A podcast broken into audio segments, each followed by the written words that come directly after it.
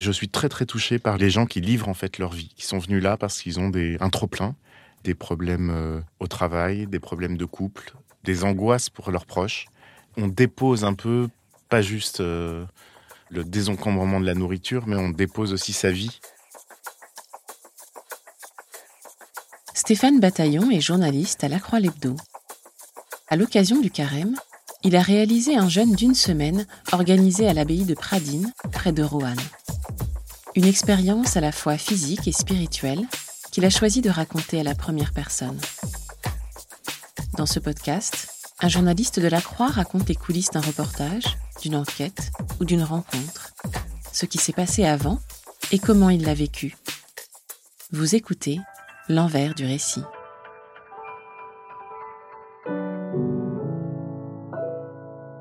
Je m'appelle Stéphane Bataillon, je suis journaliste à La Croix l'Hebdo et à l'occasion du carême, je suis parti faire un jeûne d'une semaine dans une abbaye.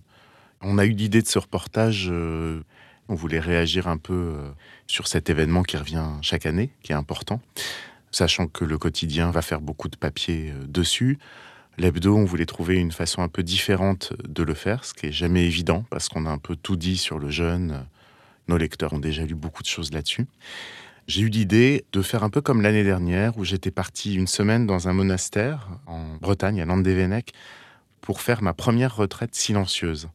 J'ai eu l'idée, comme je n'ai jamais fait de jeûne, de refaire un peu la même chose, de repartir dans un endroit pendant une longue durée et de raconter un peu ce qui m'arrivait au plus près de mes émotions, euh, qui forcément euh, sont personnelles. J'espère que ça peut toucher les autres. C'était une manière aussi de ne pas rentrer dans des définitions qu'on a déjà lues ou qu'on a déjà vues, pour ceux qui s'y intéressent. Le jeûne, c'est une pratique qui est revenue à la mode ces dernières années, qui touche euh, bien au-delà des croyants, qui touche tout le monde. Il y a plein, plein, plein de manières de jeûner. Première grande différence, un, un jeûne thérapeutique pour euh, soigner une maladie, euh, un surpoids. C'est des séjours qui coûtent généralement plusieurs milliers d'euros. Voilà, c'était pas l'idée. Et puis il y a le jeûne spirituel, qui là est beaucoup plus simple, un peu moins encadré, pas de batterie de médecin, qui a une dimension spirituelle forte, où il n'y a pas que le fait de jeûner, mais aussi de retour sur la parole. Donc c'est ce jeûne spirituel que j'ai décidé de suivre. Mais comment le faire? On peut faire un jeûne intermittent, c'est-à-dire euh, on s'arrête de manger pendant un repas par semaine.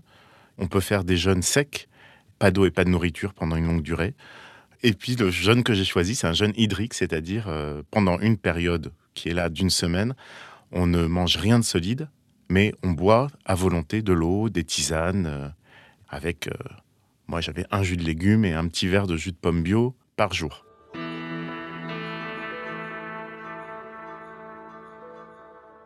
J'ai fait un grand travail de documentation avant de partir. J'ai lu pas mal de livres, des livres à la fois spirituels et des livres de documentation sur la santé, le jeûne et la santé. Et je me suis aperçu qu'en fait, cette question du jeûne, pratique millénaire, mais étudiée surtout depuis le XXe siècle au niveau santé, est encore grandement débattu par les médecins. Donc bien sûr, il y a plutôt un a priori favorable.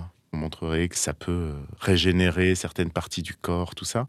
Mais les études sont encore en cours, c'est encore en discussion. Donc évidemment, les, les tenants du jeûne avancent des études scientifiques euh, fabuleuses.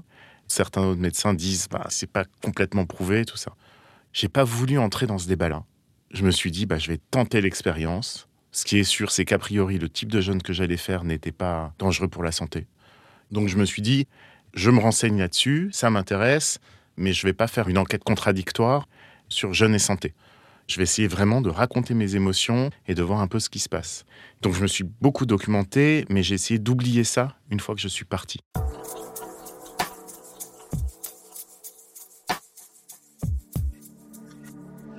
Comme c'était un, reportage pour le carême pour la croix, on s'est dit il faut quand même un lieu euh, spirituel, chrétien.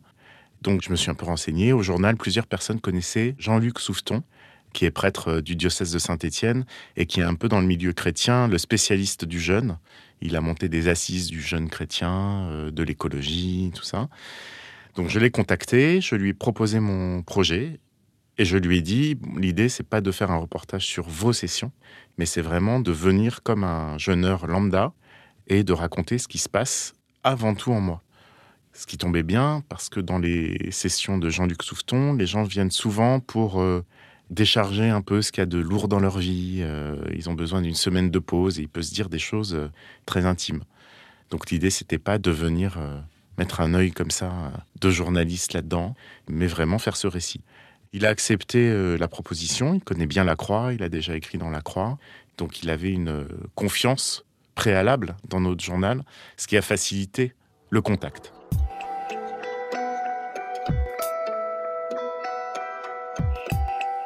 Avant de partir faire une session de jeûne d'une semaine, il est très important de respecter un temps qu'on appelle la descente alimentaire. C'est finalement la phase de préparation la plus importante, sans quoi on risque d'avoir des problèmes si on arrête trop brutalement la nourriture. Nausées, maux de tête, tout ça. Je ne m'attendais pas à ce que cette descente alimentaire soit aussi importante. Dans les 15 jours précédant mon départ, j'ai arrêté quand même euh, le café, la viande, l'alcool et petit à petit le poisson pour ne finir qu'à manger des légumes et un peu de riz. Ça m'a fait perdre 4 kilos. Donc déjà rien que ça, en m'y tenant vraiment assez fermement, j'ai tout de suite vu l'effet d'un nouveau rapport à son alimentation, sans parler de jeûne. Ça, c'était pour moi une première euh, et satisfaction et surprise. Je ne pensais pas que ça pouvait aller si vite. C'était la seule préparation réelle avant de partir euh, dans cette expérience-là. Mon expérience précédente en abbaye, j'avais eu très très froid. C'était à peu près à la même période, en janvier-février. Donc là, je me suis dit, je vais vraiment me préparer. Et donc, j'ai pris 4-5 pulls, euh, une couette. J'ai vraiment bourré ma valise de, pour pas avoir froid parce que c'est ce qui m'avait fait le plus euh, souffrir la dernière fois.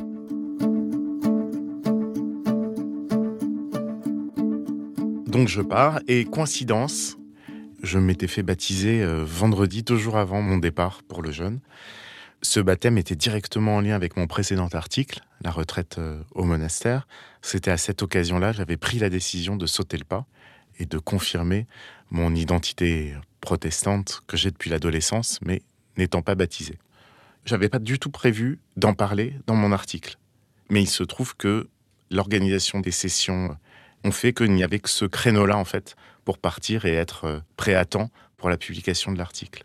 Et en fait, ça a tout changé. C'est-à-dire que cet événement personnel dans ma vie, qui était plutôt une confirmation de ma foi protestante par un baptême, qui avait donc pris euh, un an à se concrétiser, qui est une autre histoire, qui est très personnelle. Mais le fait de partir faire un jeûne juste après a teinté cette expérience d'une dimension spirituelle que je n'envisageais pas forcément au départ.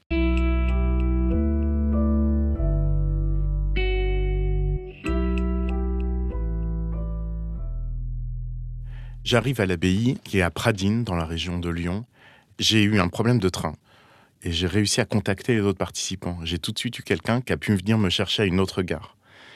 On a tout de suite sympathisé avec euh, Lucas, qui s'inquiétait un peu d'arriver tout seul dans un groupe inconnu. Et en fait, euh, ma proposition de venir me chercher l'a beaucoup aidé. Et ça a vraiment brisé la glace dès le début. Quand on est arrivé, l'abbaye de Pradines, on s'est retrouvé dans une salle qui était pas formidable une salle de retraitants, un réfectoire, assez quelconque. Et tout de suite, je me suis dit, mince, qu'est-ce qu'on va pouvoir montrer? Alors, le précédent article, j'avais travaillé avec un, photographe qui s'appelle Stéphane Lavoué et qui avait fait un travail magnifique, personnel, sur le monastère où on était. Cette fois-ci, on n'avait pas prévu ça. C'était pas dans le même cadre. Là, j'entrais dans un groupe constitué dès le début, on s'est dit ça va pas être la bonne euh, stratégie de faire venir encore un second regard extérieur dans le groupe. Et avec euh, Bruno, le directeur photo du journal, on a eu cette idée-là que je prenne les photos euh, moi-même et qu'ensuite on illustre par autre chose qui sont des dessins de presse.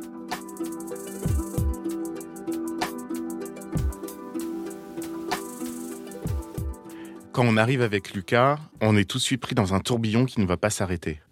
Une des caractéristiques de cette semaine, c'était que pour nous empêcher de penser à ce qu'on n'allait pas manger, il y a des activités prévues de 7h du matin à 21h. Méditation, des temps de parole, de la gymnastique, euh, des temps en groupe, des balades, deux heures de randonnée par jour. Assez intense. Et ça commence dès la première minute le père Jean-Luc Souffeton nous demande de décharger tout ce qui va être nécessaire pour la semaine, les tapis de méditation, tout ça, et d'enchaîner tout de suite sur une première réunion de présentation. On n'a pas trop le temps de se poser dans une chambre, euh, de voir un peu comment ça se passe. Alors quand même, je dépose mon sac, je m'assure qu'il y a un radiateur. Euh, ça va, il fait chaud, donc euh, c'est une grosse angoisse de moins. Et aussi, je savais que la première expérience à faire, c'était une purge. Quand on arrive, quand on arrête de manger, il faut purger son estomac en buvant. Et je me suis dit, mais on est 20 personnes. J'espère qu'il y a beaucoup de toilettes. Donc je vais voir en premier lieu les toilettes. Je me dis, ah non, il y en a plusieurs, ça il n'y aura pas de souci. Donc je rentre dans la salle plutôt rassuré. Et donc là, tout le monde se présente. Et alors, j'ai rencontré une vingtaine de personnes, euh, en couple ou seul, en activité ou retraités, beaucoup de catholiques, pratiquants, mais tous très ouverts sur d'autres formes de spiritualité. Il y a de la méditation zen qui est prévue durant ces jours, ce qui n'est pas forcément commun dans une session euh, spirituelle chrétienne.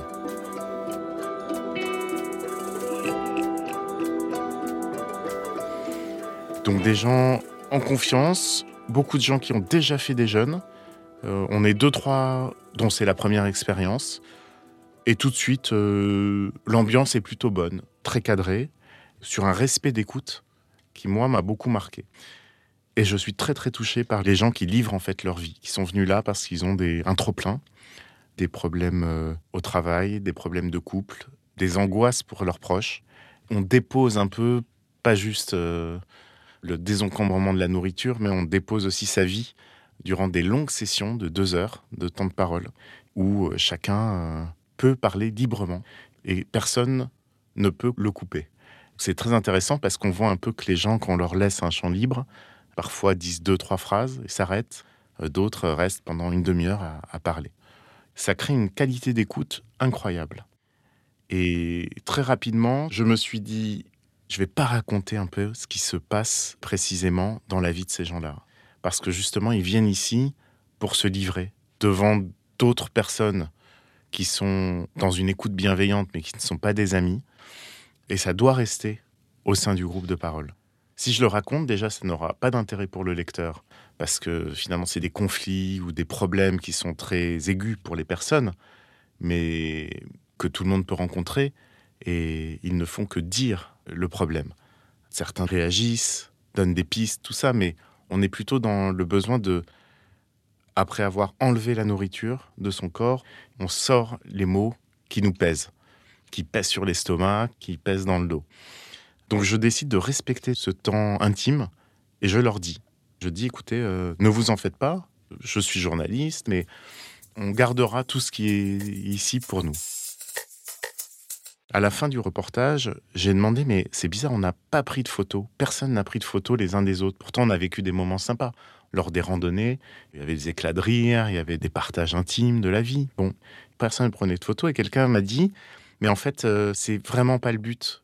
L'idée, c'est d'avoir une semaine vraiment à soi, où on peut se poser et ensuite repartir sans crainte. On peut reprendre nos, masques sociaux. Donc j'aimais bien ça, mais professionnellement, ça me posait un problème.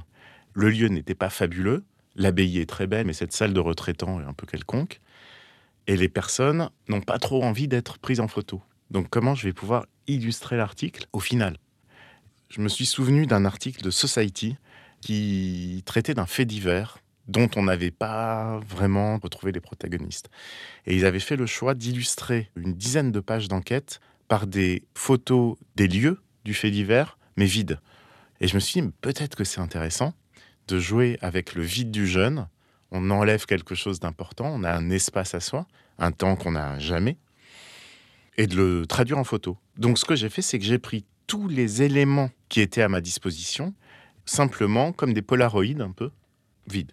Ça allait du verre de jus de pomme à ce qui m'a servi pour la purge, le magnésium, euh, un tapis de méditation, l'intérieur de l'abbaye, l'église, mais juste comme ça, sans personne. Et puis, on a complété ça par des dessins d'humour. C'est Quentin Vijoux qui fait les dessins. C'était aussi un moyen de remettre les pieds sur terre et de créer un petit décalage qui ne gâche pas la sincérité du témoignage, mais qui permet d'enjoliver un peu, de peut-être d'accueillir un peu plus le lecteur encore dans l'expérience intime, par le dessin.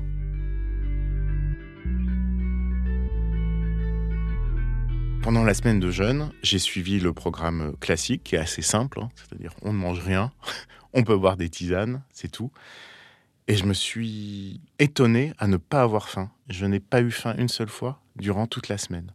Et non seulement je n'ai pas eu faim, mais je n'ai pas eu les effets qui sont euh, nausées, probables maux de tête, étourdissements, qui peuvent arriver. Parce qu'au bout de deux jours, on a ce qu'on appelle la crise d'acidose, c'est-à-dire que le corps commence à puiser des ressources dans les graisses. Et ça, ça peut provoquer beaucoup de maux différents. Comme j'avais très bien respecté la descente alimentaire, ces effets ont été atténués. Et en fait, j'ai pas ressenti de gêne ou de souffrance, contrairement à certains participants qui avaient mal fait cette descente, qui ne l'avaient pas fait assez longuement, et qui là, forcément, la privation de nourriture, ton corps réagit tout de suite. Ça m'arrangeait pas trop, parce que si moi il m'arrivait rien, qu'est-ce que j'allais raconter? Et en fait, cette angoisse est montée de jour en jour, puisque pour moi, bah en fait, je vivais complètement normalement. Sauf que le temps était un peu différent. C'est vrai que de ne pas avoir de temps de repas, ça désoriente un peu. Et du coup, il n'y a plus de séparation entre le matin et l'après-midi, par exemple. On ne sait pas trop quand commence la soirée. Donc la fatigue s'accumulant, parce que c'était quand même fatigant, au bout du quatrième jour, j'étais un peu dans les vapes. Pas de souffrance, mais, mais un peu comme ça. Ça s'est très bien passé, rythmé par ces temps de parole, qui plus le séjour avançait, plus l'intimité entre nous grandissait, mais une intimité avec toujours une distance. Il y avait une sorte de respect très important qui fait que chacun pouvait vivre son jeûne, non pas en solitaire, mais vraiment à l'écoute de son corps et régler éventuellement ces questions, ces problèmes, qui ont souvent besoin juste de temps de pause et de formulation pour s'exprimer.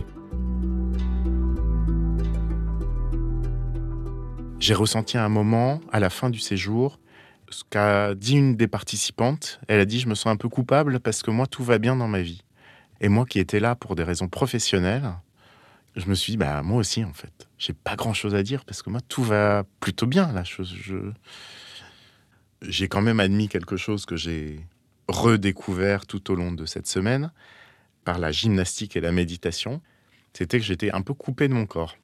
Étant dans un métier très intellectuel, ne faisant pas de sport euh, outre mesure, je me suis rendu compte, on avait deux heures de gymnastique euh, tous les jours, que finalement je n'écoutais pas assez mon corps. Je n'ai pas de réponse, mais ça m'a intrigué sur mon rapport à ce, à cette absence de faim, à cette absence de réaction, de sensation.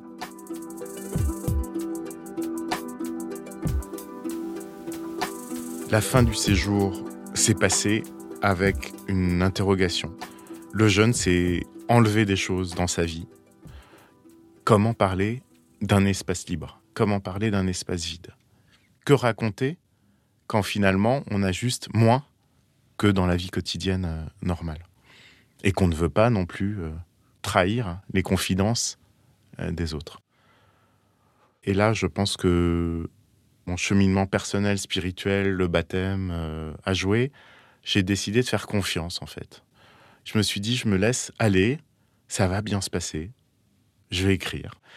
Je vais essayer de rester au plus près des émotions, au plus près aussi de la pudeur, d'expliquer cette pudeur-là, et de faire quelque chose de très incarné, de très personnel, ce qui n'est pas du tout le style de la croix d'habitude.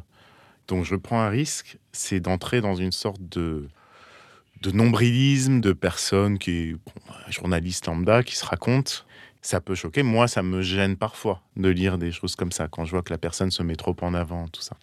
Et j'ai pas envie, parce que l'idée, c'était justement de raconter quelque chose qui donne aussi envie au lecteur, quelque part, de tenter l'expérience pour lui. Donc j'ai essayé d'user d'un peu d'humour, d'autodérision, de me mettre un peu en, situation euh, réelle, hein, de doute, euh, de micro-échecs, de maladresse parfois, pour lutter contre quelque chose aussi qu'une amie m'avait dit avant de partir, une amie qui avait fait des jeûnes et qui m'avait dit c'est formidable, mais il faut faire attention au démon de la pureté. Elle avait dit tu termines le jeûne, il peut y avoir un sentiment d'être... Euh, comme on est un peu étourdi, un peu illuminé, un peu tout ça. Donc l'humour, c'était aussi un moyen de rester les pieds sur terre. Et c'est vrai que comme moi, il ne s'était rien passé de négatif durant le séjour, j'avais presque envie de continuer à la fin du jeûne euh, à jeûner. Cette idée s'est très vite terminée parce que dès que je suis arrivé à la gare, en fait, j'ai vu une salade, une salade de lentilles. Et là, je me suis senti saliver pour la première fois.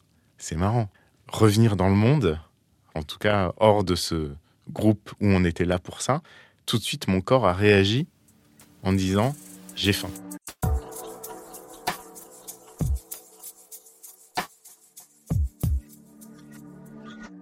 Résultat de l'opération, bah, j'ai quand même perdu 8 kilos sur les trois semaines, que j'ai hélas euh, repris en grande partie deux mois plus tard. Ça, on m'avait aussi prévenu, on m'avait dit attention, euh, il faut le faire chaque année pour que ça ait vraiment un, effet sur le poids. Donc physiquement, je suis content de moi, hein, parce que c'est quand même bien de perdre un peu de, de poids comme ça.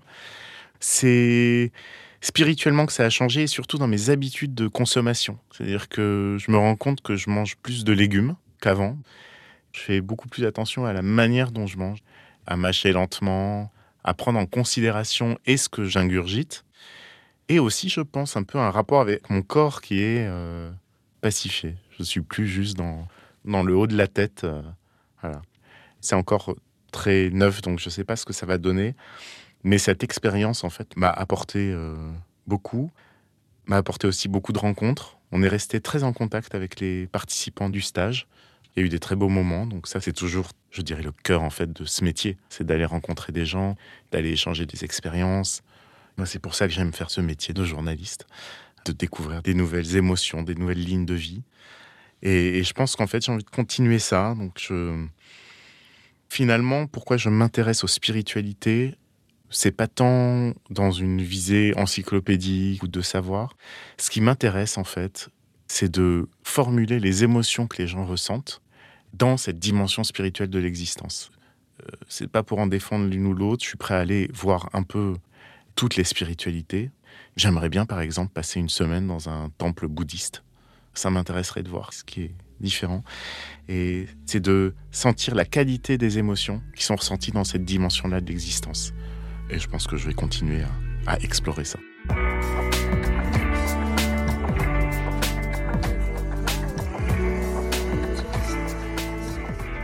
Vous venez d'écouter un épisode de L'envers du récit. N'hésitez pas à le partager et à vous abonner à notre podcast. Le récit de Stéphane Bataillon est à lire sur le site et l'appli La Croix. Vous trouverez le lien dans le texte de description qui accompagne ce podcast. L'envers du récit est un podcast original du quotidien La Croix.